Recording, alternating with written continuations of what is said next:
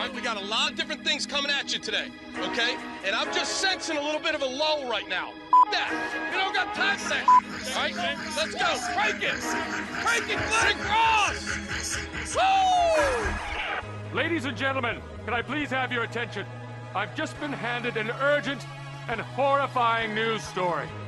And I need all of you to stop what you're doing and listen. You're listening to Rock Chalk Sports Talk with Derek Johnson and Adam Drovetta on FM 101.7 and 1320 KLWN. Hey, what's happening? Welcome into another edition of Rock Chalk Sports Talk. Matt Tate is going to join us at 3:30. We've got our first grade 8 RCST trivia matchup, 4 o'clock. Justin Nichols versus Nick Schwerdt. And you know what? Real quick, I don't want to throw a wrench. You know, wrench in all this. It's like 100 degrees out. Could we talk about maybe something like favorite cold desserts or something along those lines? We are going to do top 10 types of ice cream. So not like flavors. I know, it just worked out. Wow. I know. What are the odds that what are the odds that you thought about actually, that? To be clear, this is a bit right now. To be clear, because I have screwed up before and said something that was clearly on the sheet that I didn't read. So, to be clear, we're joking around right now. But that'll be top 10 ice creams. Yeah, yummy. We also have Kevin Flaherty joining the show from 24-7 Sports. So, fun show today, but I want to dive off today. We've done some of our different player deep dives. I want to get into the next guy, which is another freshman. We did Ernest Udeh last, I think. Zuby Ejiofor. I believe that's how you pronounce it. I'm going to start off by saying I'm really low on him. What success does Bill Self have with bigs from Nigeria? Yeah, right. He's from Dallas, where he went to high school, but originally grew up in, I think, Lagos, I believe, in Nigeria. Yeah. Yeah, to your point. Like, do big men from Africa, have they done well at all here? It's almost like there's one from Cameroon who was an MVP candidate this year. There was a guy from another one from yeah. And then you had where was I think Duke was Delta, Nigeria. I know he was Nigeria. Yeah. Anyway, yes. To your point, obviously you were joking around there.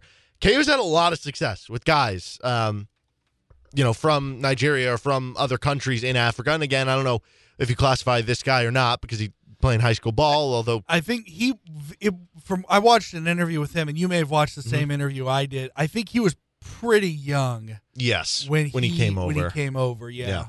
But nonetheless, so he is ranked 41st by 24-7 Sports. He's ranked 45th on the 24-7 composite. Now, this is going to be one thing we're going to be talking about here, because I think this is one of the biggest things with Zuby Ejiofor is the distinction between being a 4-man and a 5-man, what that means for KU moving forward, what that means for Bill Self, what that means for him. So if you look at 24-7, it has him listed as a 6'8", 215-pound power forward. If you look at Rivals, it has him listed as a 6'8", 220-pound center. He looks thicker than either of those. I'll buy 6'8", but I think he looks thicker than 220. I think once you get him into the KU weight room, he's going to be one of those physical darlings. Like, he's going to be one of those athletic models, right? He looks like a linebacker now. Yes. Now, the 24-7 Sports projection has him as a future second-round pick. This evaluation was done by Brandon Jenkins. Here's what he said on his game. Ejiofor is an athletic, physical force to be reckoned with. He is strong, productive on the glass, talented, and increasingly versatile offensively from 20 feet and in. His versatility is in his offensive approach. He likes to post up or face up and attack to score through contact. Ejiofor has a college-ready body in which he relies on physicality to compensate against others who are taller and longer. He still has ways to go in terms of adding functional strength and struggles guarding in space. He additionally needs polish as he lacks feel for the game, but is a blank canvas when looking at his offensive skill set. Once he learns how to be effective in the screen and roll game, his production should increase tremendously. So first things first, by reading that scouting report, he is a guy that very much sounds like in the past, like in old Bill Self days, or even in current like Roy Williams days, would be playing the 4. Because he's not as tall as the center, but he can at least stretch it a little bit. Yeah. Not like he went 11 of 45 on threes between his junior and senior seasons in high school. He's noted in past interviews like wanting to be able to offensively play the 3 through the 5 and show more versatility, like defending other players on the other side of the ball. So he can stretch it a little bit, but more so he is kind of a post player and like a power athlete. Yeah. I would agree. The film on him is pretty limited. But I don't disagree with any of that. I've never seen the kid play live. I think a lot of these the folks you'll read on 24/7 Rivals, sites like that, I think a lot of them have seen these players play live. The highlight videos, one thing I love, now I would have liked, if you're listening, whoever's, I mean, it doesn't matter, he's already signed with KU, but if you want to get a better profile of what he is, whoever puts his profile videos out there, I personally would love to see him run in more set offenses, because a lot of his highlight videos, at least that I saw, are a lot of transition and, yeah. game. And I'll say this, he looked good. He's not playing with Big 12 caliber athletes, but he's running with guards at his level. I don't think that'll immediately mean he'll be able to. He's not going to come in as a freshman and run with guards at the Big 12 level, but he can at his current level, and so that speaks to his athleticism. But yeah, look, man, if he can get that, and we're going to dig a little deeper in this, but I know that the direction we're going to go is the position direction. If that comes true, and he winds up being able to shoot threes pretty well, then that's going to solve a lot of questions that Bill Self might have. It is. And again, like, we don't know what the plans are for Bill Self moving forward. Are you going to play two bigs or not? But, like, this is a guy who was an absolute double-double machine. I mean, he'd rack up 20, not just double-doubles with, like, you know, skate by 10 and 10. This dude was putting up, like, 20 and 20s all the time, getting 4 or 5 blocks a game. He's not as much of a, like, you heard that scouting report saying that he can struggle in space defensively. Like, you watch him, he's not one of those, like, there's different types of athleticism. Sometimes we just say, he's a great athlete, and we just throw, like, a blanket on it. Yeah. Like, you know, there just are different levels of athleticism, and there's... speed athleticism, there's quickness, there's lateral quickness, yeah, right? There's a lot of things that go into that. Wide receivers and linebackers, different sport, but wide receivers and linebackers are both athletic. Mm-hmm. You wouldn't want them playing each other's position. Exactly. They're very different, right? So that's the thing with Zuby. Like, he doesn't jump off the page as being a guy who's, like, this insanely laterally quick guy that, again, like, that goes into the reason of, you know, what's going to be his position, because if you're not insanely laterally quick, it's going to be tougher to play you as a potential perimeter player, as a yep. 3 or 4 man, where you're having to guard on the perimeter and stuff. But I will say, athletically, from a, like, power standpoint, like, okay, the name I'm going to bring up here, I'm not saying this is the career of Zuby Ejiofor, because to put those expectations on anyone is insane. Thomas Robinson was a National Player of the Year candidate, All-American player, you know, one of the best Bill Self players that we've seen, right? So I don't want to put those expectations on a kid. But just in terms of, like, kind of body type and the functionality of what your athleticism is, mm-hmm. T-Rob was not a, you know, super great lateral athlete. And that's part of the reason why I don't think he had a super long NBA career, because it started to transition into, okay, you have to switch a little with your big man. Yeah. And he was more of a, you know, defensively in what he is now, he's more of a 5, but he wasn't, like, the great shot blocker, right? They would have had... T-Rob played in today's world. In today's world, T-Rob probably would have been a center, but he's kind of a perfect example. Like, if Bill Self, he likes to switch. You're not switching Thomas Robinson. No. You're probably not switching Zuby Ejiofor off his man. Right. So it's kind of like that, but the thing that T-Rob was so good at was just this power athlete, a guy who would go up over you. He would throw down hard dunks on top of you. He would outwork you. He would outstrength you in the post. He'd go through your body mm-hmm. in the post. Those are all things that remind me of him with Zuby Ejiofor, because when I'm watching the film and the highlights and all this stuff, and you see the body, like, T-Rob wasn't, he was, what, 6'9", 245, something, like, maybe more, maybe 250, 260, yeah, and yeah. He was loaded, right? But that's kind of what I look at with Zuby Ejiofor. He's kind of that same body build. Obviously, you know, he's coming out of high school, so what he comes out as high school is not going to be where Thomas Robinson left Kansas. Yeah. But that same power athlete, and the way that he has maybe some versatility offensively and likes to dunk the ball. Again, we're going to get into the position questions here, because that's the biggest thing for me and makes it tough to evaluate this. But just in terms of what he does well, what he is, it's hard for me to not see him and be like, oh my gosh, that's the perfect Bill Self big man. Well, and you know, on this topic, and I think this is another good example, another reason to somewhat compare him to Thomas Robinson, you know who really would want this kid to not only stick at KU but stick for a long time is Ramsey Nijum. Mm-hmm. Like, I think he probably looks at a guy like Zuby Ejiofor and goes, my God, what I could do with that kid. Yes. Like, you're already a good athlete now. You're already strong now. Yeah, he's so... Wait till you get in here. His shoulders, man. Like, he's a big, strong guy. Mm-hmm. And, yeah, his offense, his defense, his coach seems to run a type of defense where... Zuby spends quite a bit of time trying to trap dudes up top. He's not going to be able to do that. Like, he's the athleticism he's going to face at this level. He's not going to be able to defend the way he defends in high school. That was just a note. In a lot of those highlights, I saw him trap near half court with another guard, trying to trap an opposing guard. I don't see that as a possibility, and that's not something Self does. Mm. He likes his guards to meet other guards he likes at the half court. Full court ball pressure. Yeah. But he's not necessarily a trap, coffin corner kind of guy.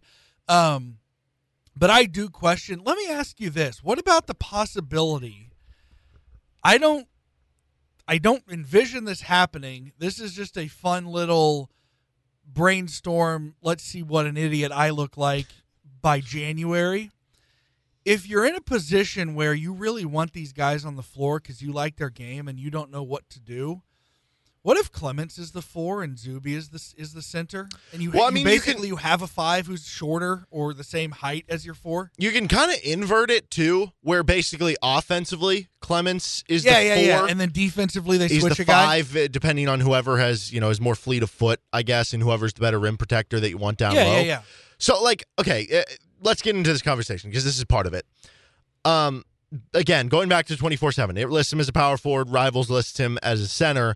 And nowadays, if you are a 6'8", 220-pounder power athlete who isn't known for being like a knockdown shooter, isn't known for being able to, be super laterally quick, you just are a center in nowadays game. And so that becomes the question. Is Bill Self going to go back to two-big basketball? If he is, and we've had these conversations with other players, then I view Zuby Ejiofor as being a guy who I think could get a lot of minutes, and I think that the path is there for him. I don't know if it'll be right off the bat because you still look at this next year. Like, if Jalen Wilson comes back, you're playing him at the 4 more likely, and he's going to get 30 to 35 minutes a game. So I don't know how many minutes you're going to have at that position. You already ran down a week or two ago, last week when we were talking about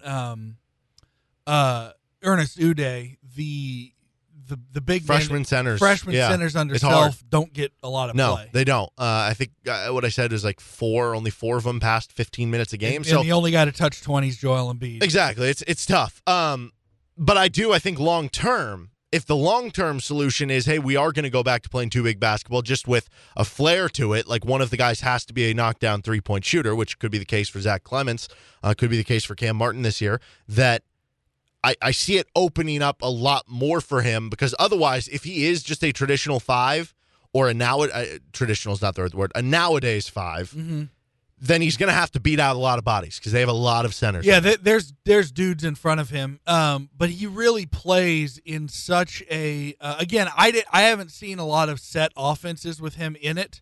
A lot of, I said that earlier, a lot of his highlight videos feature kind of him in transition, him in the open court. I don't know if he's the kind of guy, like what he looks like with his back to the basket versus playing. I mean, by the scouting reports, it sounds like this guy does have a back to the basket game. He has a face up game. This sounds like the guy that would thrive in Bill Self's plays where he gets the pin down or the seal off, and he's able to finish, or he can finish through a body. Like all those questions we've had about guys who can be post scorers down low, I have less of those questions about him. I'll say this: with his body build and his running ability, and this is a huge difference, and this is why these rating systems are what they are, he's 2-3 inches away from being a big 5-star. Yeah, okay, for instance, Ernest Udeh. He's so strong, man, and he can run, but that 6'8", 6'9" is killing him. Killing him's not. He's still coming to KU. Right. So he's good, but I just mean that's the clear separation between what he could offer as a top 50 guy and what he could offer as a top 10. So Ernest Udeh is ranked 20 spots higher than him. I think there is a world, because we're both high on Ernest Udeh. I think there is a world. Who knows? Ernest Udeh, I think, the reason is, like, if you look at these sites, they have higher potential for Ernest Udeh. And a lot of that has to do with the length. He's not just taller, but he has this super long wingspan, arms, right? Yeah, long arms. Would it be that surprising to you? Because I know it would not for me. If at least in year one, at least in terms of who is more college ready right off the bat, if Zuby Ejiofor was ahead of the curve there over Ernest Udeh. I think if there's a clear advantage, that Udeh, I think the clear advantage there is shot blocker, and as important as defense is to self. Does it change your mind that Ejiofor averaged 4 blocks per game? I just don't know where that translates with. I mean, his arm. You have no idea the competition. Right? Yeah, I know. That helps though. Yeah. It's so much like you just. It's so clear what long arms do for a player. But I could see maybe offensively. I don't know. I really Zuby Ejiofor just looks like a guy who down the road looks like a guy who can catch the ball at the elbow and dribble it by his man. Yeah, and he can do the little spin move in the lane and finish, not right? Just have to play a back to the basket game. That's why this is one of those. But the thing I think Udeh. I haven't seen it. Now, maybe I'm wrong, and Ernest Udeh can really get out in the open court. I don't know. But Ejiofor looks much more like the kind of guy that I would see catch at the elbow, dribble past your man. And Udeh, I think, just based on the way they look and the way they're built, I think his game is much more just permanently back to the basket playing in the block. Well, again, if they play two bigs, maybe they play together. I mean, and it does sound like, okay, well, we've seen KU and Bill Self go away from that now for last handful of years. Like, is he really going to go back to, okay. But Duke played it this year, and they made the Final Four. North Carolina played it. One of the guys could hit threes, which helps, but you might have that in Zach Clements. Yeah. They made the Final Four. Gonzaga was the number 1 overall seed. They played two bigs next to each other. So, like, it's not extinct for these top. Kentucky played it with two bigs, right? If you're a top team and able to get the talent, you make it work with two bigs. So I don't think it would be that far-fetched that at some point in the next couple of years they go back to, whether it's, you know, not for the full 40 minutes, but you're playing 20 minutes a game with two bigs. Yeah, that's if a that good point. It helps him. And it could, you know, it could really mess things up from another team for another team's offense. You know, the thing is you the reason. You have one of those bigs has to be at least a threatening shooter, is because if you're in that position, there's a chance that you're going to wind up with a mismatch when you're playing defense that the other team can exploit.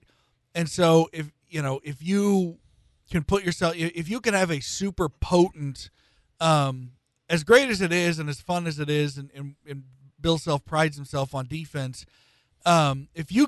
If you can put out a lineup that is so matchup difficult that you can sacrifice a little bit on the defensive end because you're such a pest offensively, because they just don't have an answer for you. They answer one question, you're sitting there with another, on and on and on, and there's just no way they can defend your entire group. You play that way. It's just a matter of one of those guys has to offer you at least something, because you can't have the other two bigs just say, fine, we'll just hang out in the blocks all day. Yeah. One of those bigs has to offer you something outside offensively. Realistic floor talk for me in year one, it's that if Jalen comes back or if you're just not playing two bigs, then that basically means you're only playing minutes at the 5 there, and then you're having to work through minutes with Zach Clements, KJ Adams, Cam Martin, Ernest Udeh. I guess that means the realistic floor, like of what could be the lowest outcome there, is that you don't play a ton right away. Maybe you're even a redshirt candidate. You hope that you're not a transfer candidate because you're behind all those guys, because, like I said, I do really like the long term of this kid. He feels like what could turn into, whether it's an eventual all Big 12 player or a really productive role player down the road for you, even in year 2, year 3, whatever it is. But I think that's the floor. Would you agree with that? Yeah, I'd say the floor, not in terms of style, but in terms of minutes, I think Zach Clements. Yeah, exactly. You're going to see him come in a few times, but not a lot. Yeah, I think Clements played, 5 minutes a game, 25 games, something like that, and that was a kid who was, top 30-ish recruit. And a lot of times it's going to be either maybe there's a matchup reason, but for the most part, he comes in because you're winning by 25 and they're 3 minutes left. And so that's the floor. But again, I think we're both high on him long term. That's just for this year because it's tough to sort out through all the things. But realistic ceiling, is that one of two things happens. KU plays either Jalen Wilson's gone or Jalen Wilson comes back and is playing more three, and KU does play a sizable amount of minutes with two bigs next to each other, and that opens things up for him to play more this year because then you have two big spots for all those bigs that I just named as opposed to just one spot of 40 minutes for those like five guys. And that would certainly open things up as far as, you know, right away. And that, like I said, I think realistic ceiling, you know, what if he is just more college ready, at least in year one, than Ernest Udeh? And what if KJ is playing more the four and he is able to beat out Cam Martin? Then I think the realistic ceiling, like maybe you could play backup 5 minutes. But as far as long-term goes for him, I think, again, like a lot of that is very much tied to how much two big basketball are they going to play down the road? Because if he is as the power forward next to a Zach Clements or something down the road in 2-3 years, like I could see that being an awesome front court. I agree, and if he can put a three game together, like if he can really get going and become a legitimate threat right from the three, like he's talked about. Don't think like shooting a ton. Think like the Markieff Morris role, where he's efficient at it, but he might only take one or two a game. Yeah. You're putting. He's the guy that Perry Ellis. If he catches it on the perimeter, you're putting your arms up because you think there's a chance he shoots it, but he's not. That's not his game. But if he becomes threatening from the three, he could pester another team's 4-man or 5-man, whoever. Like he could be such a if he adds a legit 3-point threat to his repertoire, then he could really bother another team's big man, whoever's guarding him. I think long term he could be an absolute double machine for you, an all Big 12 player. But again, you could also convince me that it's just going to be too tough to beat out all those guys. It's tough to tell and tough to sort out until we see a lot of these kids. But certainly in kind of getting prepped for Zuby Ejiofor, I'm excited in who the player is. It's just what are the circumstances going to be? We don't really know. He's Adam Drovetta. I'm Derek Johnson. Matt Tate, Lawrence Journal World, joins us next. We are brought to you by Homefield Apparel. Homefield, a premium collegiate apparel brand out of Indianapolis, is incredibly comfortable, officially licensed apparel with vintage college designs because they dig through the archives of your school to find unique logos, mascots, and moments. The Kansas collection has 14 pieces of apparel, including t-shirts, hoodies, crew necks, and they are some of the most comfortable things that you will wear. Plus, they look really cool. And they just released, well, not just, but after the national championship, they released a national championship shirt. Use the code Rock Chalk Sports Talk. That's Rock Chalk Sports Talk, all one word, and you'll get 15% off your first order. That's right. Code RockChalk Sports Talk, all one word, for 15% off with Homefield Apparel on your time on a Tuesday, joined by Matt Tate of the Lawrence Journal World and KUSports.com. You can check out, they have a national championship magazine that's up there. We'll get to that at the end of the interview here. But Jalen Wilson earned an invite to the G League Combine, not the NBA Combine. Now, you can work your way up from the G League One. I think it's usually like a handful of guys or so end up working their way from that into the regular NBA Combine. But if Jalen doesn't earn a spot in that official NBA Combine, not the G League One, does that, in your mind, pretty much wrap up him coming back? I think so. I mean, you know, it's not a guarantee that he wouldn't be able to go out and get some good feedback and still work out individually for some teams and impress some people. But generally, man, I mean, the idea here is it might be over to begin with. I mean, yeah, you can go perform well at the G League Combine and you know, make a name for yourself and stand out. And maybe you catch some people by surprise, or maybe they say, wow, we probably should have invited him to the regular camp. I am pretty surprised that he didn't get invited to the actual Combine itself. But for the most part, I think history has shown, if you go back and look at a lot of these invitations and try to base anything off of them, I mean, most guys that aren't invited to the Combine don't fare very well if they stay in the draft. And obviously that's pretty common sense type of stuff, but that's why I think it may be already kind of there. You know, this one thing may have been the indicator for him that, all right, I still have work to do. And, you know, it comes down to his choice still. And it comes down to, does he want to put in that work? Does he want to do it at Kansas? All of those things, because you can obviously make a jump and try to go to the G League and put in the work there, you know, and do that. So still everything in his hands.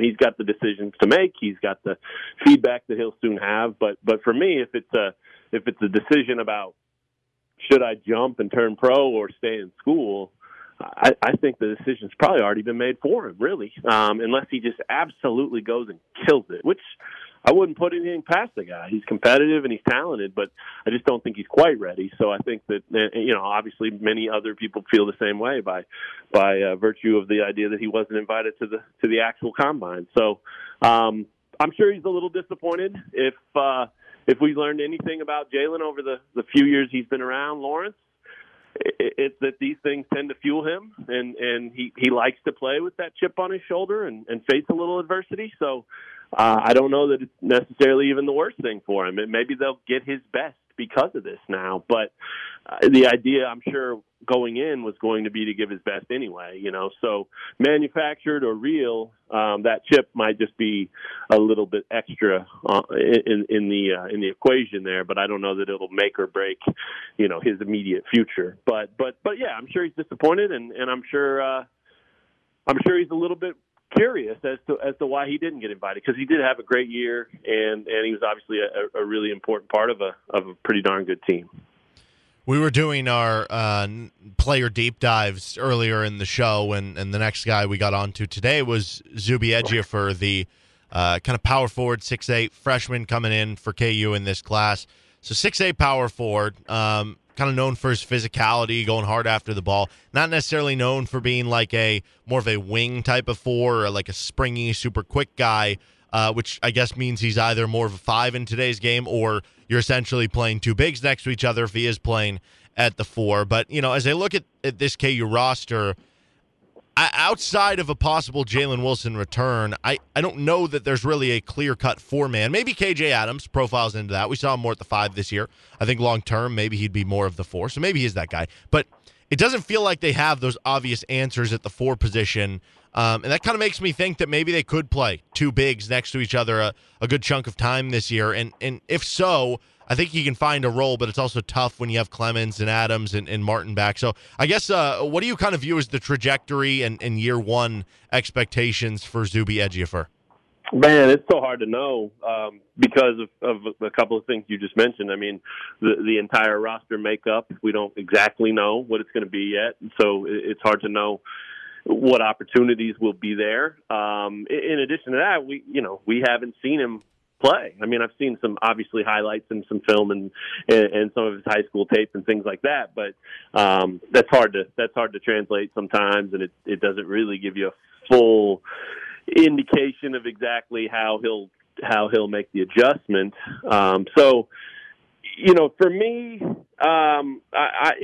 he seems to me just like Ernest does. I mean, I think Grady and MJ Rice are guys that can come in and be immediate impact type of guys. And I think that a guy like Ernest Udeh or Zuby can probably be viewed a little bit more. I don't want to call them projects by any means, because their talent is there. They're very modern type players, right? They're long, they're athletic, they can kind of play a little bit of a versatile style, and you know, give KU some options as to how or where they can use them a little bit.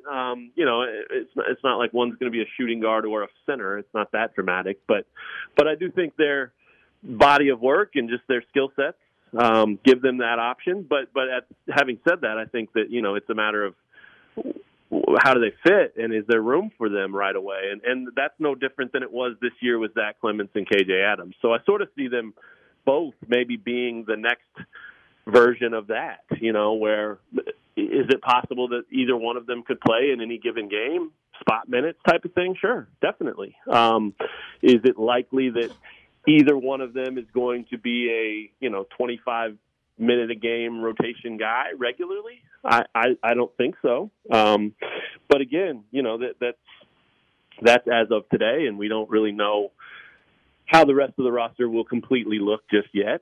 So, I, you know, long way to get to the answer there. I don't have huge high hopes for him in year one when you're talking about Zuby specifically, but I think he's a terrific talent. And when you watch him play, it's a guy you want on your team. I don't know. Have you done a comp? Have you heard I need to get into that and see if I can't figure out a player comp for him. Did you guys go down that road at all, or do you have one? I do not personally. I know that on 24/7 they usually have comps or something for a player, which I can try to pull up here. But I think the crux of it to me is the interest in like more long term, because I agree with you. I don't know how much we see of him in year one, especially if Jalen Wilson's back, because then you have majority of the minutes with Jalen and Clements and KJ Adams or Cam Martin or whoever. And we did a deep dive last week in the fact that something you referenced before, like how often do freshmen big man really get a ton of minutes under KU? Only one freshman center under Bill Self has even logged 20 or more minutes in a season, and that was Joel freaking Embiid, who was top three in MVP voting, like unbelievable talent, right? So it's not that they can't do it, it's just that the expectations or the bar is so hard to do. But by the way... Well, think about Joel, too. I mean, even the first 10 or 15 games of that season, he didn't even start, right? Right. So that should tell you everything right there. I mean, number one, it takes that type of a talent to get to that mark where you're playing those types of minutes. But the fact that type of talent was on campus and still didn't even start the season in the starting five is even more of a breakdown of exactly how difficult that is and what is most likely with any of these guys moving forward. So, that's a good. It's not a comp, obviously. There's no way, but that's a fair assessment. For some reason, when I'm looking at Zuby, and I've seen him limited, I'll admit that for sure. I kind of view like a Jamari Traylor, Marcus Garrett hybrid type of player, and I don't even know if that's possible. If I just hurt your brain, I'm struggling. Yeah, but that's kind of what I see a little bit of, and more from the versatility and just the ability to kind of be active and play all over and things like that. So, not a guard obviously like Garrett, but just. Garrett was so good in so many different ways. So, anyway, what'd you look up? You had something? Yeah, it's, so on 24/7 Sports, they compare him to Julius Marble, who is a, kind of powering 6'9", 245 big man for Michigan State. Junior this year, played 15 minutes off the bench, 6.5 points, 3 rebounds off the bench. Just kind of like a power rebound guy. And I think that's what's interesting to me here is the idea that, for the long term for Zuby Ejiofor, whether it's not this year or if it's years to come, again, he is more of a traditional power forward, like how we would think Bill Self would want to play with a power forward 15 years ago, or how a Roy Williams team would want to play, where your power forward essentially is a true big man who's crashing the glass and getting offensive stickbacks and doing things in the post as well. And going back to what I was saying earlier, where, Jalen Wilson is really the only, if he comes back, the real guy that you view playing the four. Like, I don't know, maybe MJ Rice or Grady Dick can play the four, but they're more of like 6'5" kind of shooting guard types, right? And as you look at the other guys on this team who could play the four, as I said, maybe KJ Adams could profile into that, but you need to see more from the shooting aspect, or maybe you can just pair him with Zach Clements to balance that out. I don't think you would play like Cam Martin at the four, because I don't know if the foot speed's there, but you hypothetically could play Cam Martin or Zach Clements there if you wanted, because you could say, well, we have the offense shooting there. I just think that when you look at the long term of this roster, I wonder if we're going to start to see Bill Self going back to some more, not predominantly, not for the entire time on the court, but at least for certain chunks of the game, too big basketball. Yeah, I mean, maybe. I don't blame you for wondering, and I see what you're saying, and it's always going to come down to personnel these days, I think, with him. So that makes some sense. But boy, I'll tell you what, there's a lot of I guess there's a lot of proof in recent years the way he's openly and so easily adjusted to small ball and playing with the three-point shot as such a weapon and such a priority. That it's hard to me. It's hard for me to see him deciding to go back to that. I think if it becomes a thing where that's what the personnel dictates, then so be it. But I don't know that it would ever be an objective, unless it's just, unless you can go get 2 5-star absolute studs that are projected that way and play that way, and then it's easy money at that point. But even then, man, I mean, the game is different. The game has changed. The game is is three-pointers and space and pace and things like that, and that just doesn't fit those types of players, which is why, you know, again, coming back to Zuby, I mean, the athleticism that he has, the bounce, the springiness, things like that, like, you're right, he does project as more of a true four, but in a modern sort of way, right? I mean, I haven't thought too much about it, but I don't think the Jamari Traylor comp's all that bad. They're probably not exactly the same. Zuby's longer, I'm sure, right? So it's not exactly the same type of player, but when you think about what Jamari's role was, you know, crashing the glass, being active, impacting the game with athleticism, things like that. I think there's definitely some of that in Zuby's game for sure. So, well, what I think is interesting there is that Jamari was a four, but if you could fast forward to today, if you put Jamari Traylor on the 2020 team or the 2022 team, is he playing the five? You know, right, 100% right. And I think he absolutely would have been. Yeah, there's no doubt, right? I mean. Look, if KJ Adams did, then he would have, right? So, so yeah, and you know, with the whole four thing too, it's interesting having that conversation right now, especially because it really does show you that. Okay, when you take the combine situation with Jalen Wilson, when you take the general feedback and general consensus about is he ready, is he an NBA guy today? I think most people think no, not yet.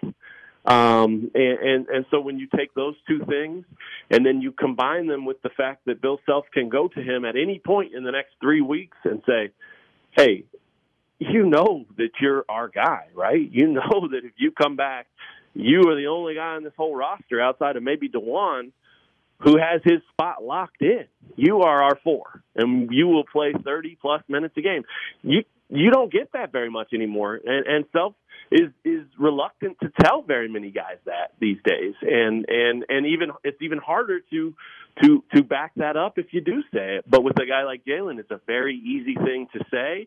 It's not promising, anything that's unreasonable or difficult to do. It's a very obvious thing, and so maybe that's part of it. Again, if his best move is to go pro, Self will be the first one lining up telling him go pro. But if he needs help understanding the benefit of what coming back would mean, there's your answer right there. You're our four. You're our cornerstone piece.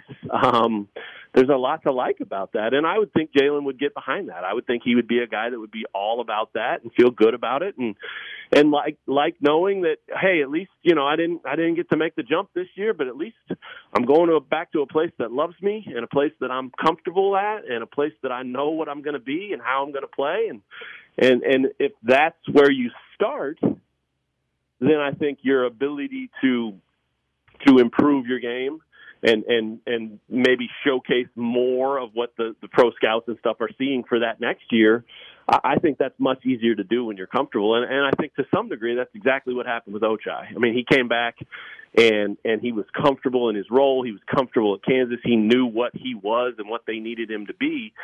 And then he said, okay, now I'm going to also be this. And obviously he turned into an All-American. So,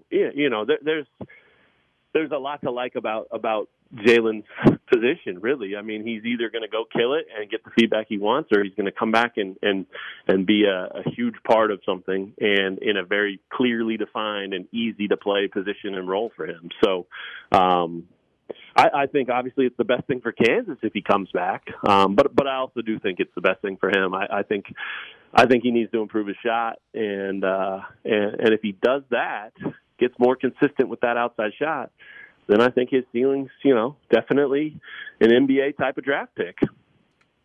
We're talking with Matt Tate of the Lawrence Journal-World here. We are on to the grade 8 of our RCST trivia matchup. Your guy Ryan no longer in it. Nick Schwerdt in it. Yeah, I blew that. Yeah, picking him in that answer you get. What a disaster!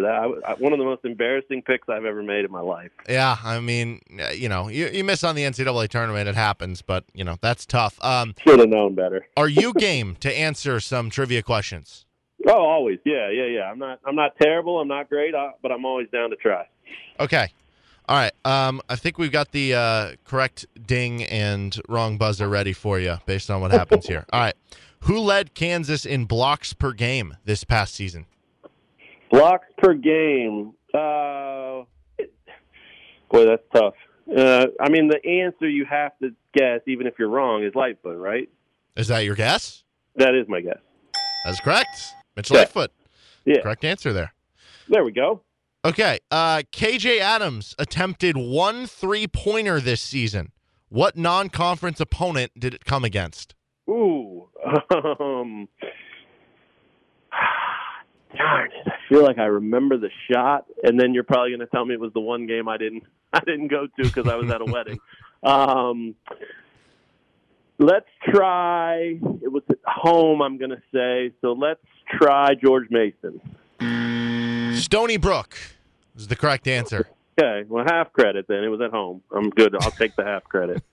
Whether you give it to me or not. Yeah, you just took it. Yeah. That's a good point because they really play all those. They're really known for playing those no-name non-con games on the road, too. On the road, right. Yeah, a lot of them are. You're right. See, there you go. Half credit. I appreciate it. All right, last one. Let's get you back on the winning way. Who led Kansas in 2-point makes per game this past season? Christian Brown. Correct answer is Ochai Agbaji. Oh, wouldn't have thought terrible. That, wouldn't you? Would have you? I wouldn't have. That was terrible grammar. I'm okay with missing that one because I honestly would have never guessed him. Yeah. That's wild.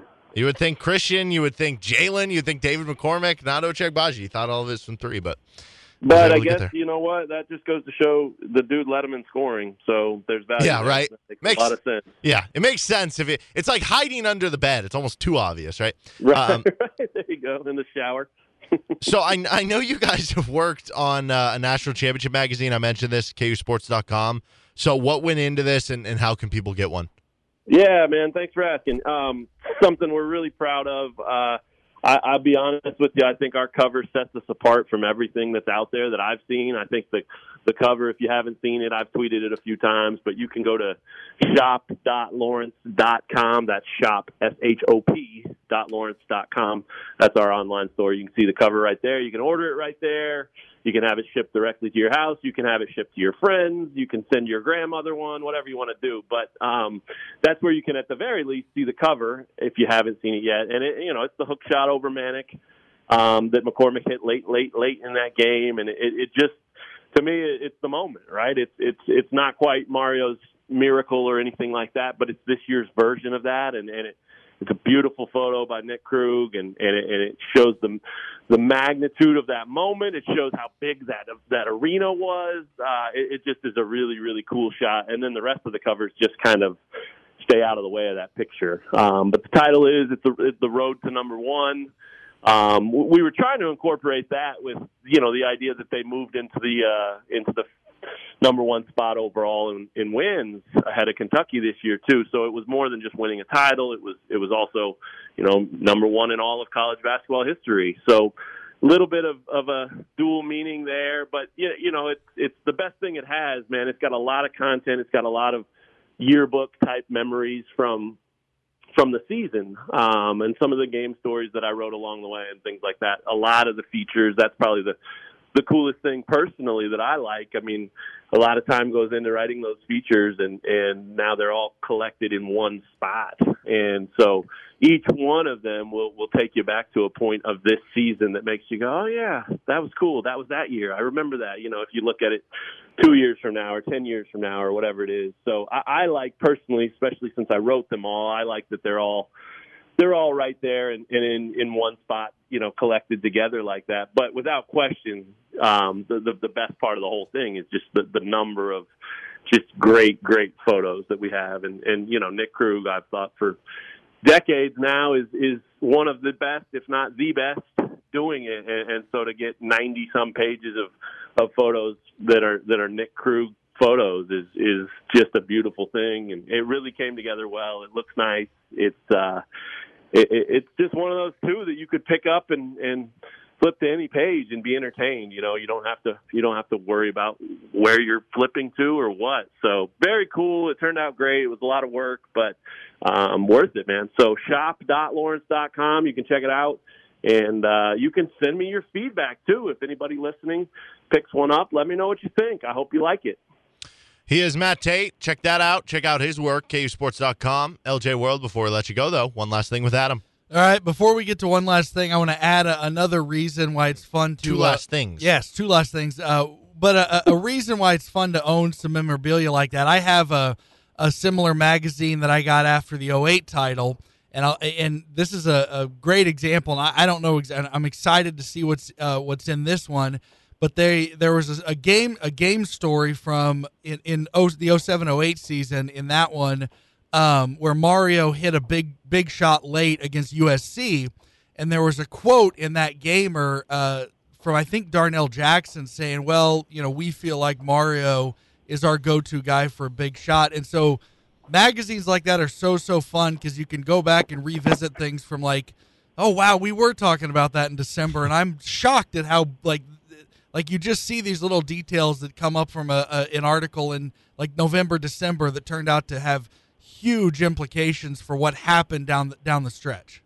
Yeah, that's pretty wild. I'm sure there's some of that in here. We weren't able to include every story from the whole season. You can't. There's so much, but any little moment is fun to relive. Yeah, and I think we ended up picking 5 regular season games that were meaningful, and then all 9 postseason games too are in there, of course. So it gives you a good representation, and then there again photos and some more features and graphics that kind of take you back to the memory of the whole season and the ride and the journey and all that. So yeah, good stuff. Good point. I think that definitely probably plays out here a little bit too. Well, let's move on to one last thing, Matt. One last thing. Is there a story behind how you got the name you were given? Oh, that's awesome. Good question. There is. And I love these, man. Anybody who has a name or a story behind their name, regardless of how exciting or meaningful or grand the story is, I just think it's cool when people have a story. So my story is there was when my dad was younger, I guess where he lived in Kansas City, he lived sort of on this like hill. It wasn't like wasn't a real mountainous hill or anything, but just kind of a gradual hill in the neighborhood. And at the bottom of this hill, when it would rain, there would be kind of a puddle or a bigger puddle that water would collect in. And there were these 2 little kids, and I think maybe he was in high school or something. And there were these 2 little kids that would go down and play in the rain and play in the puddle and collect worms or whatever you do in the puddles, so that stuck with him. He always loved kids, even when he was younger, and that stuck with him. And their names were Michael and Christopher. So when I was born, he threw that out at my mom, and she said, no, I don't really love Michael. He'd be, nothing against it. She just wasn't feeling it. So she said, how about Matthew? And he said, sure, that works. All right. So Matthew Christopher, very biblical name, but based on kids playing in the mud. Very good. Take that for what it's worth. My dad wanted to name me Tiger. Mom nixed that one. Yeah. Mine's very simple. I was the first male born into my family. My parents had two girls before me, and one of your sisters' names Eve? No. Oh. But yeah, so two girls, and I was the first male, so they called me Adam, and then they had another girl after me. Well, Matt, I appreciate you sharing your story, and thanks for coming on. We'll talk to you next week. Yeah. Thank you, man. Always fun. Appreciate the time. And maybe if you're still going next week, throw me a couple more trivia questions, because I was right. That's not good. It's not going to send me into the week with a lot of confidence. So let's try to fix that next week if we can. We'll get you some easier ones. Those were all in like the medium hard or really hard round. Like the KJ was the really hard round. Okay, I'll take that then. No. I don't feel bad. No, not at all. You would have beat Ryan. Don't worry. Right. Yeah, there you go. Easy mark for sure. All right, boys. Thanks very much. Have a good week. All right, that was Matt Tate, Lawrence Journal World, KUSports.com. This is Rock Chalk Sports Talk. 1 hour down, 2 to go. RCST trivia, grade 8. Next, Nick versus Justin. Will the villain be eliminated? Find out next. We're in the grade 8 for RCST trivia. That means we have 4 matchups this week. It just worked out this way. We're gonna have one each and every day. We didn't plan it like that just to get one every day and just kind of build up the hype. It just worked out that way. But the first one today features the 3 seed Justin Nichols and the 5 seed Nick Schwerdt. The winner will be our first member of the Phenomenal Four in 2022. And as part of making the Phenomenal Four, you get a Phenomenal Four trophy as well as an engraved RCST water bottle. Those things are slick. We sent out a picture on our Twitter page at RCST1320. Both of those from Jayhawk Trophy, where you can get all your trophies, plaques, or any special award done with Jayhawk Trophy in Lawrence. And they're not just trophy makers. They're also experts in custom engraving on personal items and custom fabricated awards at Jayhawk Trophy in Lawrence. You're getting a $25 gift card to 23rd Street Brewery. Already racked up a couple of those. Chance to win another one, because every round you advance, you get another $25 gift card to the 23rd Street Brewery. From the Bill Self Mac and Cheese to Crimson Fog or Wave the Wheat to wash it down. You get an RCST hat with a Phenomenal Four logo. Last year, we gave out some RCST hats if you made the Grade 8. This year, you got to make the Phenomenal Four, and they're similar to last year's, but they're slightly different color. I think last year we had like a navy. This year, we're going to have some like black and gray option, or not gray. That makes it sound dull and boring. Silver makes it sound cooler, right? But they also have like a Phenomenal Four patch on the side. You know, it's like the hat that you get for making the Phenomenal Four, right? And then you also get an automatic one seed in RCST Trivia next year. If you've made it this far, you've already gotten automatic entrance, but you get a one seed if you make the Phenomenal Four for next year, and that goes in line with the prize you've already gotten, which two or three other $25 gift cards to 23rd Street Brewery, $30 of credit for Jayhawk NFTs at RockChalk.io, Homefield Apparel gear, that thanks to Pella Doors and Windows, voucher for a free VIP car wash at Mr. D's Auto Wash, voucher for a free sandwich and a free breakfast sandwich at McDonald's, $20 CBD of Lawrence gift card, $10 Hawaiian Bros gift cards. Those thanks you to Kurt Gieser State Farm. Ask Kurt of any of the needs that he can do for you, and also an RCST Trivia T-shirt. With all that being said, let's get into our first and lone Grade 8 matchup of the day between Nick Schwerdt and Justin Nichols. Well, not only do we have this 3-5 matchup with Nick Schwerdt and Justin Nichols here with a spot in the Phenomenal Four on the line, we have a guest analyst joining us today, Isaac Henderson, the 2020 champion, 2021 runner-up. He was in this very region, and he didn't get to meet Nick in the Sizzling 16. So, Isaac, I know you listened to the event and everything. As you've been listening to both these opponents, what's kind of your scouting report on this matchup here? Well, I mean, I think from anyone could tell you that gets this deep in the competition, everyone that advances obviously earns their way. It's difficult to win three matchups, let alone win six to win it all. So anyone that advances to this tournament is obviously well qualified and deserving champion. Now, Justin, you have kind of the weight of the world on your shoulder here. We've mentioned many times throughout this tournament that Nick is the villain of this tournament, and you know, people are starting to wonder if this event is rigged. They were already wondering that when Nick advanced once, and now it's only tenfold from that point on. Have you felt pressure from the outside in that, you know, it is your job now, it is your duty to eliminate this man? You know, you try to put that sort of stuff out of your mind, but you know, you hear the rumblings, and I'm going to do my best to represent the people today. Well, Nick, you are the villain. I know you had a lot of words for Isaac. Do you dare say any of them face to face? Yeah, what year was it that Isaac won this 2020. Event? 2020? Yeah, that was a long time ago. A long time ago. It's a new year. It's a new era on our CST Trivia. I am that here. TV still hangs, Nick. Oh, you know what's going to happen? You know what I think I'm going to do? I'm going to win the TV. I'm going to win the event this year, and then I'm going to destroy it. I'm going to live stream it on Twitter just for everybody to see how little this event means to me. So you're just going to destroy the TV. Is that a promise? Yeah, that's right. Okay. That's right. All right. Well, Isaac, obviously you've been here before. You've been in the Grade 8. You've been further than this. I guess, what kind of pressures is it? Like, is it different in this round than other rounds getting ready for these questions? Yeah, no, I think, obviously, Elite 8, it's kind of that fine line between, you know, disappointment and success to get to that final, Fantastic Four there. I think, obviously, the later you get the questions, everything's just more pressure on them. You feel more pressure every single question, especially in those hard rounds. So definitely a little more pressure, but it definitely kind of separates, you know, the real contenders there this round. All right, let's go ahead and get into the matchup. Before we get started, I just have to ask: does the contestant who loses in the regional final, do their regional champion shirts get shipped off to a third world country? We're working on that. We're working on that, right, so we can count that as donations. All right, let's cue the music here into our Grade 8 matchup between Justin, the 3 seed, Nick, the 5 seed, and only difference, we're going to double down on medium hard, and you know, if you get to really hard, then that doesn't really matter how many we do there. Nick, you are the lower seeds. You have the option. Would you rather go first or go second? I'll go first. Okay. Nick will go first. Justin will go second. First for you, Nick. What color am I thinking of right now? You know, these antics are getting pretty old, and they're unbecoming of the host of... Out of time, sorry. An esteemed event. Yeah, the correct answer was orange. Orange was the correct answer, so sorry for you. All right, real first question for you, Nick. What 10 seed, led by Stephen Curry, did Kansas beat in the 2008 Elite Eight? Davidson. Yep, Davidson, the correct answer. Okay, you barely beat him. Okay, on to you, Justin.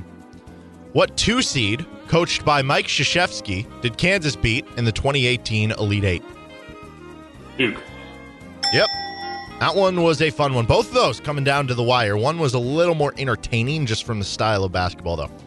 Okay, back to you, Nick, into the medium round. What year does KU claim its second Helms National Championship?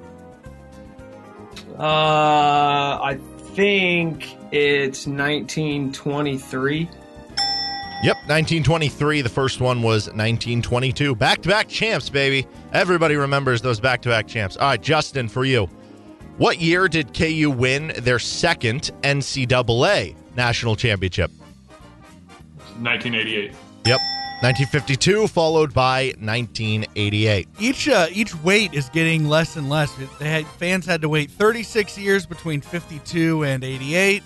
20 years, 88 to 08, and only 14 years this time. It's not bad. So we're going down to 8 years next time? Yeah, I think so. It still seems like a while. Okay, back to you, Nick. Kansas made the Final Four in 1993 with this sharpshooting guard, averaging a team best 15.3 points per game. That would be Terry Brown. Aha! Suck it, loser. Rex Walters. Justin Nichols knew that. Let's see if Justin knows this one, has the chance to pull the elimination. The 1995 to 1996 Kansas Jayhawks had 5 players score in double figures and were led by this 6'11" sophomore forward at 13.4 points per game. Grateful Friends. Ding dong, the witch is dead. Justin takes down Nick. Ends his run in the grade A. Justin, congratulations. All of RCST Trivia Nation is rejoicing. Isaac, I got a note here from you first. I know you run a study group and with some other guys who are in this event. Has that been talk amongst some of the others about, you know, when is Nick finally going to lose here? I think every time he comes on the show, we always kind of, you know, we're talking back and forth about it. So I'm sure in a couple hours that group chat will be lighting back up. Twitter will be on fire. Message boards, threads will be started there. So certainly a rejoiceful day here in Kansas. Well, Justin, you nailed the answer there. And you said Rex. I heard you saying it kind of quietly after he incorrectly had the answer there. So you would have got his right as well. How good does this feel that you're heading on to the Phenomenal Four? You know, it's I'm excited for the opportunity to continue to go, and you got to beat the best to be the best, right? So I'd like to think that's hopefully what I did today. Well, let's not compliment him. Nick, you lose in the grade 8. So let me guess the response here. You just didn't care. Well, you know, I will say that, you know, I don't try to put words into my mouth. I'll speak on behalf of me. Just ask me a question. I'll give you an answer. So that's first and foremost. Mm-hmm. Secondly, it's not that I didn't care as much as it is like it's like having like a mole removed from your back. Like there's this burden of not having to sit here and talk with you and waste what is a beautiful afternoon talking to you about dumb trivia questions. By the way, you know, I didn't. If I would have studied for, you know, even 30 seconds, maybe I would have gotten that or thought about it. But that's just kind of been my strategy the whole time is say the first thing that comes to mind. Don't deliberate. Don't think twice. Just blurt out the first answer that comes to your minds, and that's what I did. It got me this far, and farther than Isaac, so I guess there's something to be said for that. I wasn't in a study group. You know, just start a study group and then get knocked out in, the second round? Yeah, hell of a study group you got there. Isaac, would you like to respond? I mean, not necessarily. I mean, it's like I said, you know, that there's that TV hangs forever.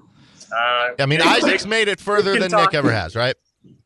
Yeah, Nick can talk when he makes a Fantastic Four, let alone two, or wins a championship. As soon as he wins a relevant matchup here, you know, his first thing. I hop on. I could see the ice. He got nervous there. That's clearly distracted him from the right answers. Well, there we go. And poetic justice. For those of you that don't know, Rafe LaFrance was always the white whale that we could never get on the show. That was Nick's favorite player growing up, and that is what did him in. Justin gets it right. Oh, no. Rafe LaFrance was Nick's favorite player? Yeah, and it did him in. You know, he's a volunteer coach for Decorah High School. You didn't have that one on your question list, did you, Bucko? That was actually the next question. No, but I'm really concerned now because you and I have something in common now, Nick, and so that that's a little scary. Well, he broke some hearts, but in the end, it's Justin breaking Nick's heart. Justin, congratulations! We'll see you next week in the Phenomenal Four. Some more prizes coming your way. Nick, good riddance. Thank you. Wow, it happened. I did not think he was going to go home in the medium round. I thought he would have nailed the Rex Walters one. I thought, yeah, that was, you know, now look, I all right, I'll cough out Terry Walters was an, or Terry Brown. Terry Brown was an okay guess. See, I so badly didn't even want to say it that I mixed up the name. No, everybody knows Rex Walters was on the Final Four team. Everyone knows that he led them to the Final Four. Except Nick. I think he's even had Rex Walters. I mean, we've had Rex Walters on the show. I think he's had Rex Walters on, I don't know. That's crazy to me. Crazy, but... hey, man. Okay, wait. Now I'm starting to worry. Did Nick purposely take a fall? I don't know. I mean, he did talk about, you know, removing the mole. But I don't know. He got a, I don't know about you. He got a mole removed, but all of a sudden the pain in my ass has gone away. I don't know if that's the same for you or not. Well, congrats to Justin, man. He did what a couple others could not do, got close to doing, but did not. And Justin is the first member of our Phenomenal Four. Once again, all the new prizes he's receiving, Phenomenal Four trophy, engraved water bottle with RCST on it, a $25 gift card, another one, to 23rd Street Brewery, RCSD hat with the Phenomenal Four logo, and a one seed in next year's edition of RCST Trivia. RCST Trivia brought to you by 23rd Street Brewery, Kurt Geiser State Farm, McDonald's of Lawrence, CBD of Lawrence, Homefield Apparel, Pella Windows and Doors, RockChalk.io, Jayhawk Trophy, and Hawaiian Bros, our title sponsor, 23rd Street Brewery, where you can get dine-in, carry-out, and catering, all available. Check out their outdoor patio. This is a perfect week for it. The weather's really heating up. You can try the Bill Self Mac and Cheese, the Handy Turkey Stack, or any of the great menu items. Don't forget about their 23rd Street Brewery beer, which you can get to go with their Crowlers. It was cool having Isaac on as well, guest host. He's our guest analyst. We're going to have him on again on Friday. I think Kyle Martin is going to join us for the Phenomenal Four games or Phenomenal Four matches. So cool to kind of get another perspective juiced in there. But our engineer, Gary, was munching on some Bill Self mac and cheese the other day I saw. So always a good choice. Oh, yeah. But, yeah, you know, we don't have to worry about people saying, is this rigged anymore? And that is the most positive outcome. Yeah, that's exciting. Today. Yeah. Kevin Flaherty is going to join the show in about 20 minutes. Coming up next, though, top 10 types of ice cream. Not ice cream flavors, types of ice cream. That on the other side. Would you like to get involved in sponsoring Rock Chalk Sports Talk or the Best of RCST podcast? How about getting involved in some KU action or local high school sports? You can reach out to us, djohnson@gpmnow.com. That's djohnson@gpmnow.com. And we'll see what we can do to help out your business and get involved here in local sports. Bank approval. Negative equity may be refinanced. Offer absolutely ends on May 31st, 2022. You're listening to Rock Chalk Sports Talk with Derek Johnson and Adam Drovetta on FM 1017 and 1320 KLWN. Let the joyous news be spread. The wicked old witch at last is dead. In come the witch is dead.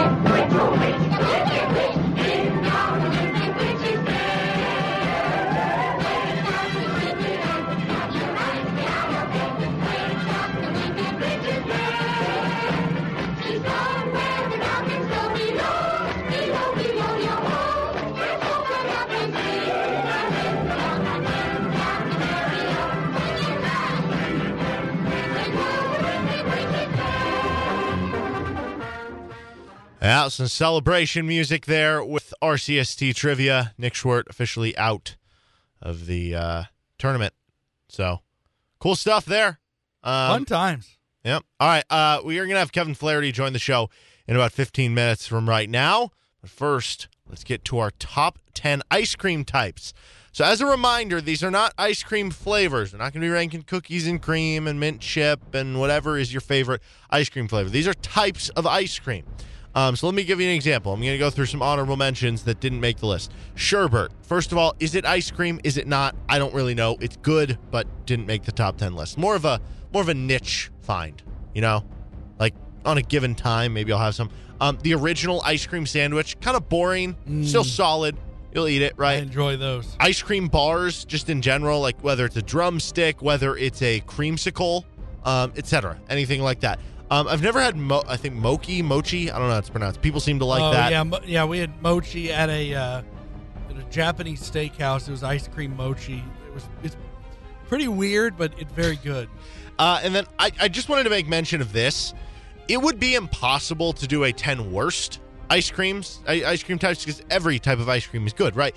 But I didn't care for ice cream as a kid. Okay, well, probably that is the worst thing you've ever told me. I know. I have another friend who's weirded out that, let's see, what else? And I never cared for, I was in my 20s before I liked ice cream. I was 25 or 26 before I enjoyed pancakes. I don't know what it was. Well, kind of an oddball.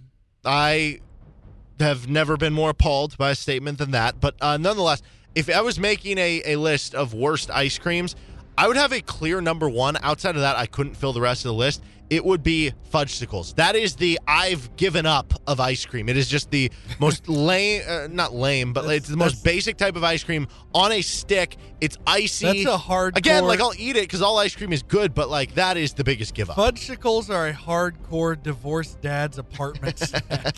It's like, what do you got in here? Fudgesicles. I'll pass. Okay, into the list. Number 10. Rolled ice cream. Have you ever had rolled ice cream? Yeah. It's kind of unique. They don't have it everywhere, but it's good. It's good stuff. I'm very big on toppings. Yes. And rolled ice cream generally has a whole bunch of toppings. You get to put some, they mash it up in front of you. They put the toppings, and they roll it up. And the cool thing about rolled ice cream, it's a show. You know, they're doing it, and then it looks pretty. It looks cool when you're eating it. It's got good texture as well. You probably get frostbite on your hands if you put your hands on the plate that they use. Very, very, very careful there with the nitrous, or I don't know what's on there, that makes it so cold. But nonetheless, it's exciting. The only thing is it's a little more expensive because you're paying for the show, and at the end of the day, it's still just ice cream. So is it that different? Probably not. But number 10 gets a mention there. Number 9. Scoops on a cone or scoop. I don't know, however many scoops you want. You want one scoop, two scoops, whatever. There's the different types of cones. I would like to say the waffle cones are better than the sugar cones. By far. Yeah. Oh, yeah, by quite a bit. I also shout out to a very special place that I'll just won't say their name because they don't give us money, but a nice little place in town that puts a nice just give little, me free ice cream. Nice, I'll do whatever you want. A nice little milk dud at the bottom of their, or not milk dud, a malt ball, a chocolate malt ball there at the bottom of their waffle cones. Most people in Lawrence know where I'm talking about. Yeah. I've always thought that they could, because they sell like waffle cones and sugar cones at the store. This is an idea passed along to me by my dad that they should make those with. Because, at certain places, too, they like if you get a drumstick, the bottom whatever inch is just chocolate inside the the cone. Aware. They should do those with the ones they sell. I think they would get, if you had like a Kit Kat one inside or Butterfinger, whatever. Have you ever had a sugar cone? They'll use a sugar cone and bake a brownie inside of it. They won't put it's not bad. They won't put it doesn't delicious. Like they don't put ice cream in it at all. They just bake a brownie and inside the sugar cone. It's a fun little dessert. Cool. But yeah, ice cream on the cone, good. It's ice cream. It's on a cone. You get the cone, you get the crunch. The only problem is sometimes it can be a bit messy. I feel like you don't get as much ice cream as in the cup, but, still good overall. It's classic. How to do it, though. Mm-hmm. Number 8, soft serve. Soft serve, a staple of, a franchise location that also is not a sponsor of the show, so I'm not going to mention them. It's a staple of a lot of other places. I feel like, is the difference that they're kept at different temperatures or something? I don't know. By the way, I have this as a slashy with soft serve slash frozen yogurt. I know they're different. Those are very different things. But they're the same idea. I would separate them. I don't want to separate. Froyo's a touch healthier. You get the gut bacteria. Good for you. Yeah. But they're the same thing. It's coming out of the thing. You press the button. I understand it comes out of the little dilly. But they do taste different. They have, you know, frozen yogurt. It's cool. You have the different flavors, and you feel healthier, even though it's great. I mean, it's not good for you, but it's just got gut bacteria that helps your innards a little bit. But because it's yogurt, but I mean, it's, you know, you're still like you go to a frozen yogurt place, you're really trying to break some records on that scale that they charge you on. Dude, those things have gotten so expensive nowadays. But nonetheless, it just it opens you up for a lot of opportunities. So I have the slashy there, soft serve slash frozen yogurt, even though you disagree. Number seven, cookie ice cream sandwich. I mentioned the original ice cream sandwich in honorable mention. The specific one with the cookie on the outside. Here's what's interesting. I had a cookie ice cream sandwich either Saturday or Sunday. And I actually prefer the ones with the chocolate little bar brownie. Really? You like the original one better? Yeah. When I was a kid, we had those, and it was those, the regular outside, and then the inside was a flavor of ice cream called Mississippi Mud, and those things were off the chain. But I don't know why I like the cookie ones. Don't get me wrong, they're very good, but for whatever reason, that with the little wafery—not wafer, that's not the right word—but you know, they got the little holes in them, the little brownie. They basically look like thin brownies with holes in them. The standard outsides of an ice cream sandwich. I have no idea what you're talking about. But I don't know. I just love the cookie ones. You have the cookie on the outside. You can make a homemade one if you ever just bake two cookies. You put some ice cream in the middle. That's always good. Interesting thing you mentioned that you can make them at home. A running thing in my family is I'll sometimes do that, and I can't. I'll just tell you. I won't tell you exactly what I call them, but I refer to them as Adam's F Yows, except don't say F. Well, I think the Nestle Toll House and then the Mrs. Fields. I think Mrs. Fields, right? Mrs. Fields is the way to go. Those ones knock it out with the cookie sandwiches. So I will go with that one at number, I think, seven. Number six. Homemade ice cream. Yep. Now, this could be higher, but it could also be lower. The problem with homemade ice cream is the variance.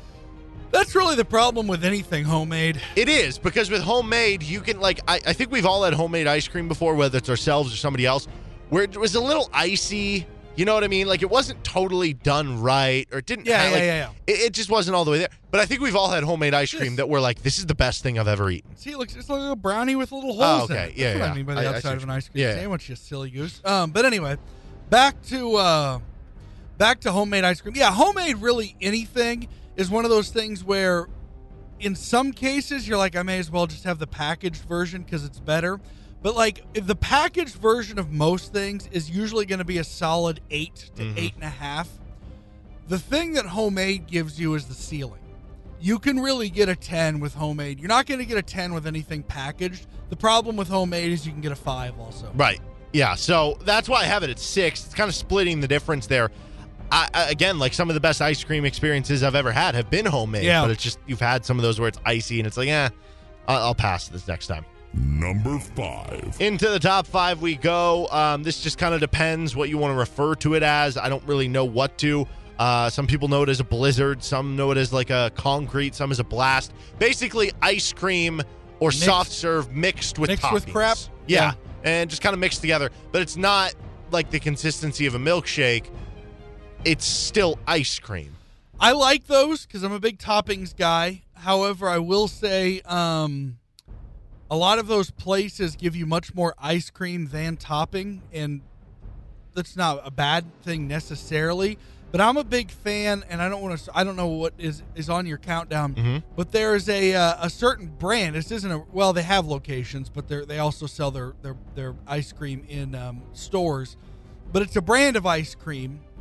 That is a couple of brothers, and it's from Vermont, and they have several, like Cherries Garcia, for example, is one of their flavors. You know the company I'm talking about.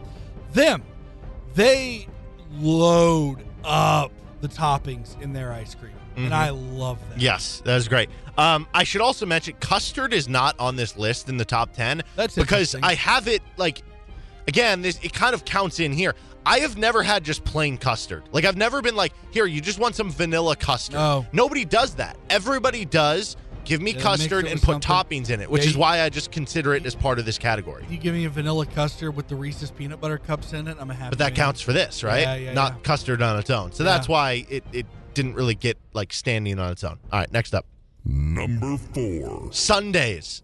You can go many different ways with a sundae. You can go hot fudge sundae. You can go caramel, whatever you say it, sundae. You can go... Is a banana split a sundae? Hell yeah. I mean, it's close enough, right? Oh, it's not even close enough. It is. Yeah, okay. It's just not called a... Well, do people call banana split sundae? Nonetheless. Yeah. Sundaes are great. And again, like, this is something where you can have kind of...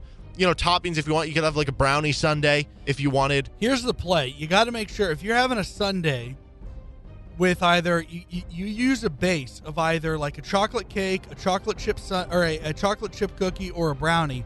But make sure whatever the base is hot. Yes. Because it gets all beautiful and creamy. Yeah, that's the way to do it. I agree. Make sure whatever you're mixing it with, the brownie, the chocolate chip cookie, whatever. Make sure it's warm enough to just get enough melt on that ice cream. Yep. So sundaes, they're great. The only thing with sundaes, sometimes they can be too rich. Sometimes there's too much chocolate in there where it's like... Yeah, you can't have a Like, I could eat a whole pint of ice cream. It's hard to eat, like... I can't say I could do that. Well, I could. But nonetheless, number 3. Milkshakes. Milkshakes are great. You can drink ice cream on the go. I'm a malt guy. Well, yes, I agree. I consider malts and milkshakes. Yeah, I would agree. One, yeah, right? I put them in this category, but yeah, I would because malts give you just a nice little flavor, and it's such a unique flavor. You don't really get it anywhere else unless you eat Whoppers. I agree. Malts are just better, and you can get creative with your shakes. I mean, but here's the beauty of this, because you can get a Oreo shake or a like banana chocolate fudge peanut butter shake. Like, you can get as creative as you want. Banana cream pie shake. Okay, exactly. Like, you can get as creative as you want. But the beauty of milkshakes is that you can have just a classic vanilla or chocolate shake. Yep. And it is still fantastic. Margaret Drovetta, big fan of the chocolate shake. Yep. How could you not be? Yeah, so in at number 3, classic. Number 2. Into the top 2. In at number 2. This might be a little controversial. Gelato. So there's a place just next to a bridge in Florence that has the greatest gelato I've ever freaking had in my life. So fun story. It is outrageous. And if you've been to Florence, you probably know the exact place I'm talking about. I was, I don't know, maybe 12 or 13 when I went to Italy as a child for my grandparents. I forget if it was 40th or 50th anniversary. And they took us out to Italy and stuff during the summer. And my parents gave me and my sister basically an allowance to, you know, here's this many euros. Like, use it on whatever you want. You want to buy something, you want to buy food, whatever. Do what you want, right? I spent the entirety of that allowance. I think I got 20 separate things of gelato over the course of our time there. The thing about really good gelato is so good. And you can get traditional ice cream flavors like a chocolate, but also they have fruit, like a watermelon gelato. Holy man. No, just everything. Everything is so good. And they have gelatos with like a bunch of toppings in it, essentially, right? Yeah. And it's just, it's so fresh. It's so like, it's not... like super dense, you know what I mean? Yeah. Like, it's kind of light for ice cream, which is a little bit weird, but it's so good. If you can find good gelato, big fan of gelato, yeah. But the number one, you know, I mentioned homemade ice cream. Really good homemade ice cream shop, because this eliminates, and we all know the place in Lawrence. This eliminates like the variants. But your number one is an ice cream shop? No, it's really good. It's homemade ice cream from a homemade ice cream shop. Because if you're doing homemade ice cream at home, then it has the variants where it can be good or bad. If you do really good ice cream, or if you get homemade ice cream from an ice cream shop, and I know it's not technically, if you're using the term homemade, you're at a shop, but you know what I mean. Like, the difference between down in Lawrence versus Ben and Jerry's. I feel like what you're giving me right now is basically mom and pop shop. I think what you're giving me right now is there's home. I think you're putting homemade ice cream. Where was homemade ice cream on your list? There's 6. And what you're telling me is good homemade ice cream is number 1. Yes, correct. Would that be a fair way to put it? Yes, correct. And so when you get a place that does homemade ice cream that makes it there, not a place that gets it shipped in like a Cold Stone or something. Mm-hmm. If you get a place that's making homemade ice cream there as a shop, they have eliminated the variance. Yeah, yeah. And so it's just the number one. And so since we're giving a shout-out to all the big companies, let's just say it. Silas and Maddie's is the name of the place we're talking about. Yeah. Give us free ice cream, please. We've said the names of the big conglomerates. Let's just say Silas and Maddie's. He's Adam Drovetta. I'm Derek Johnson. This is Rock Chalk Sports Talk on FM 101.7 and 1320 KLWN. Kevin Flaherty joins us next. Welcome back to Rock Chalk Sports Talk. Kevin Flaherty of 24-7 Sports joins us now on the show. Just got done ranking our top 10 ice cream types. Milkshakes was 3, gelato 2, homemade ice cream was number 1. Good. Kevin. Well, homemade ice cream was 1 and 6. Yeah, well, homemade ice cream from your home was 6. Homemade ice cream from an ice cream shop that eliminates the variance of it being good or bad is number 1. Yeah. So, Kevin, what would be your favorite type of ice cream? And I guess, I don't know, what KU basketball player, all time, you could pick any KU basketball player ever, would correlate the most with that type of ice cream? Oh, wow. That's tough. I was telling Derek over the break, you know, I feel like homemade ice cream is almost at its best a lot of times because it feels like every family maybe has like one family member who makes it and does it really well. And no matter how many other people in the family try to make it, they can't make it like that person. And so it comes off being, you know, number 6 rated or 10 rated or whatever. You know, and so it's like two different food groups. But, you know, I love gelato. I think the smoothness of it, you know, makes it really, really good. And so to answer the question, I guess Paul Pierce, you know, would be the gelato of KU basketball when you think about how smooth he was, because it never seemed like he had to put that much effort into anything. And I'm not sure, you know, anecdotally remembering back to his time in Lawrence, I'm not sure Paul Pierce ever missed a shot. I remember them all going in, and so. I think that Paul Pierce may be the gelato of Kansas basketball. Yeah, while we're on the topic, what kind of ice cream would Bill Self be? Because I'm feeling like a pretty standard, like high quality pistachio. Ooh, that would be like not super. There's an acquired taste. Like very, very some high, people very high quality, not necessarily the sweetest, but really gets it done. Yeah, you know, it's funny because I think a lot of people feel like vanilla is boring, but when you have like the real like homemade vanilla stuff that's actually got, you know, flavor to it and everything, like you were saying, like really high-end homemade vanilla, I think that would maybe be a possibility there. Not that Bill Self doesn't have color or variables or all those different things. I just sticking along those same guidelines where it's like, you know, he's kind of got the old school thing to him, and yet, you know, at a really high level. And the other thing is, I think Bill Self is highly adjustable. I think it's what's made him, you know, arguably the best coach in college basketball right now is the fact that he's been able to adjust and shift, and there's no ice cream that adjusts as well as vanilla. I mean, you can do anything with it. So yeah, it's the base to all the sundaes. That's a good one there. So as much as I'd love to keep talking ice cream, we did our deep dive earlier today with Zuby Ejiofor, who is KU's lowest ranked freshman recruit, but still a top 50 guy, which speaks to how good this class could be for KU. And you know, as we were reading scouting reports from your guys' site or just kind of watching highlight films ourselves, this seems like in terms of just, I don't mean like this is the career arc or what he's going to be, but just in terms of functional athleticism, he maybe has something to gain in terms of lateral quickness and stuff, but he seems like very much like Thomas Robinson in terms of just power athlete, just the way that the athlete is kind of built there, which to me seems like a ideal Bill Self big man, but also you have this kind of, what is becoming, like, I remember tweener back in the day used to be you're a 3-man or a 4-man. What are you? Now it's like, are you a 4-man or are you a 5-man? And he seems kind of stuck in that area there. So what do you think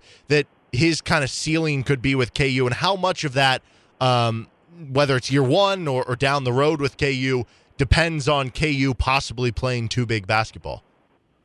Well, I think it's really fascinating, because I was talking to a friend of mine about Zuby, actually, when we were putting our rankings together, and we were ranking the superlatives for this recruiting class. You know, who's the best shot blocker, who's the best rebounder, who's the best scorer, who's the best clutch guy. And we haven't put that article out yet, so I mean, don't go looking for it yet. But we were putting it together. And I was looking at the best shot blocker, and one of the things that made this a challenge was you could only use one player in, he was only granted one category. So if a guy was the best rebounder and the best shot blocker, you could only pick one and then slot, somebody else into the other.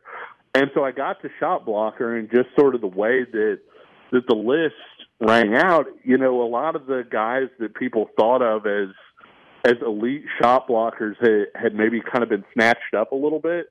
And so I asked a friend of mine, I said, okay, we're at this spot, these guys are taken, who would you put on that list? And one of the guys that he had mentioned was Zuby. And I said, really, that's not the impression that I got at all. I think most people would say that, by reputation at least, Ernest Udeh, who's coming in Kansas's class, is seen as the more rim protector-ish, I guess, of the two. And yet he said, well, look up the EYBL stats, and sure enough, Zuby was one of the best and most consistent shot blockers over the course of EYBL play. And the reason I bring that up is not to say, hey, this is this great shot blocker or anything like that. I feel like Zuby's that way across the board, right? Like, he maybe doesn't quite get the credit in a lot of different categories, where he's always a little bit better than maybe what you thought he was. Like, he's not a five-star big man, but when he goes up against five-star big men like he did against Derek Lively and some of the guys like that, he throws up a double-double. You might not see him as the very best rebounder in the class, but he goes up against one of the best rebounders in the class and pulls down 14 or 15 rebounds. He's highly productive, and in that way, he reminds me a little bit of Jeremiah Robinson Earl, not in terms of stylistically necessarily, but Robinson Earl wound up being, sort of a lower-tier five-star guy, maybe a middle-tier five-star guy. But when he went up against guys who were worse than he was, he would drop 25 and 10, and when he would go up against big men who were, supposedly elite prospects, lottery picks, etc., he would drop 25 and 10. and Zuby is very much that same way. He is a powerful guy, but he's a little bit better scorer than you think he is. He's a little bit better rebounder than you think he is. He's a little bit better shot blocker than you think he is. And I agree with your take on the athleticism, and I think that's probably why he's shoehorned into sort of what we've seen in terms of being this college five that maybe the NBA doesn't quite value as much, because he doesn't quite check the boxes like a lot of people want centers to check boxes nowadays. But I also think that he's somebody that has the ability to be a really high-level all-conference, and if you're all-conference in the Big 12, then you're potentially an all-America type guy on down the road for Kansas. Yeah, it's tough, because if he does profile into being more of a center, like, what does that mean for KU? Because they have so many guys that are competing for, at that point, sure, if you're only playing one big or one center, I should say, that's 40 minutes to divvy out between Zach Clements and KJ Adams and Cam Martin, if KJ continues to be a five, and Ernest Udeh and Zuby Ejiofor, that it just becomes really tough. I do like the player profile, what he could be, but it's interesting you brought up Jeremiah Robinson Earl there, and I know you said not necessarily in terms of what he is as a player, but I'll throw something back at you that you've thrown at us, this idea that, you've mentioned Bill Self coaching the whatever it was, the U18, U19 team that had Jeremiah Robinson Earl and Matthew Hurt on the team as the two big men, and they were able to stretch the floor with Matthew Hurt. Could you see that being a lineup at all for KU this year? Was Zach Clements next to Zuby Ejiofor?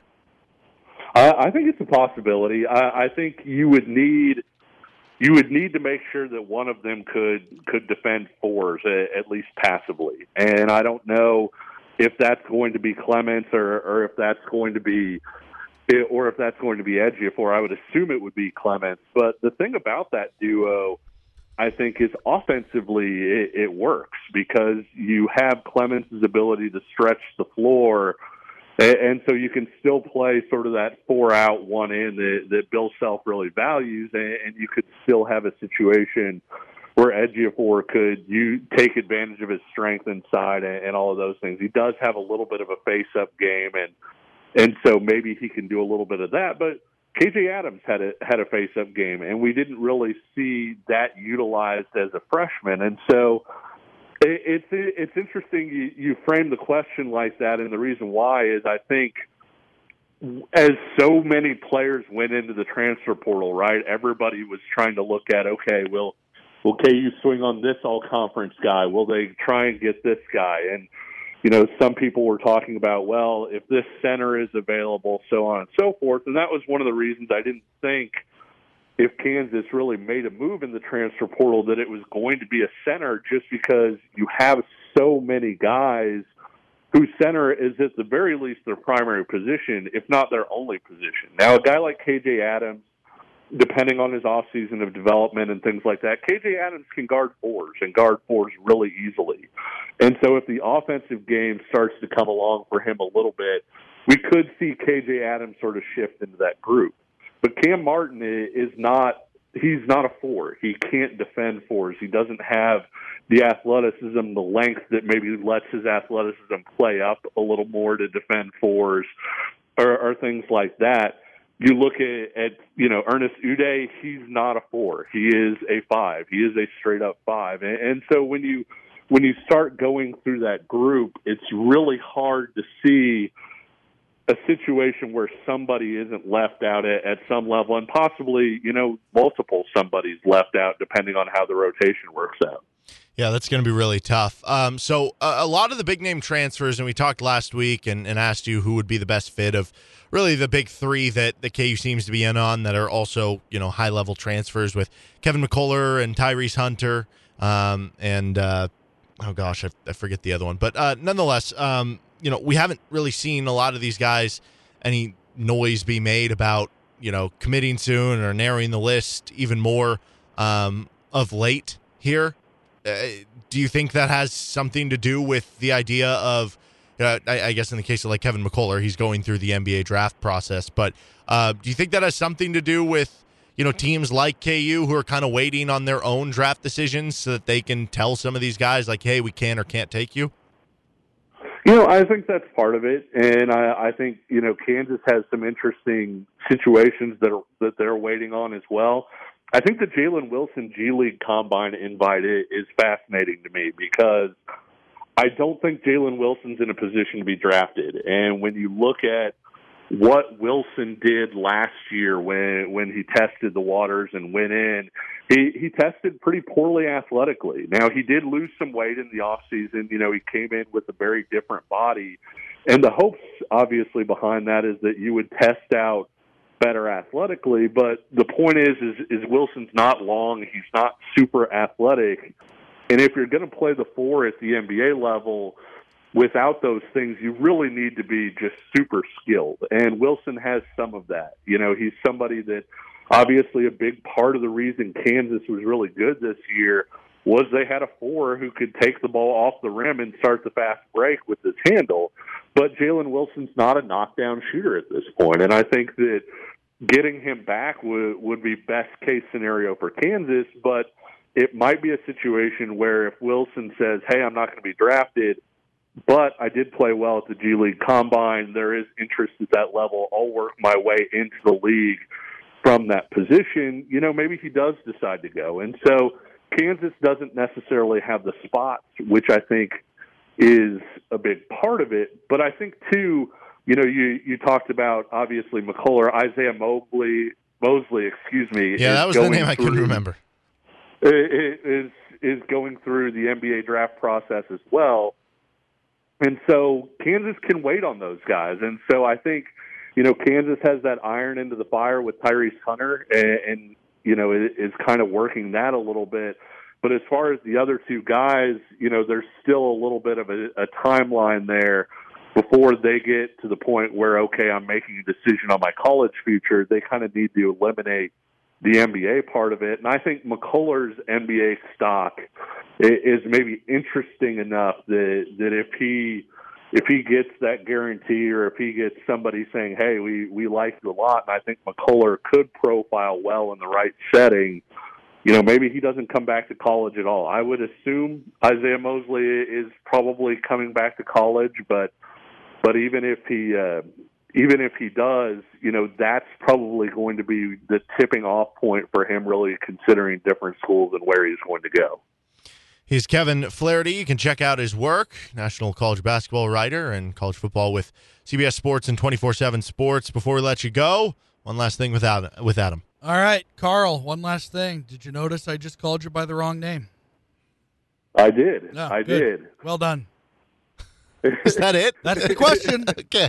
Well, we can let you off the hook easy. See if I catch people. Like see if I can catch somebody sleeping. 5 minutes on a one more thing, and then end it on a one more thing. So, yeah, exactly. I am grateful for the shorter answer on this one. There you go. Well, he is Kevin Flaherty. Again, check out his work, 24/7 Sports, CBS. We appreciate you hopping on as always, man.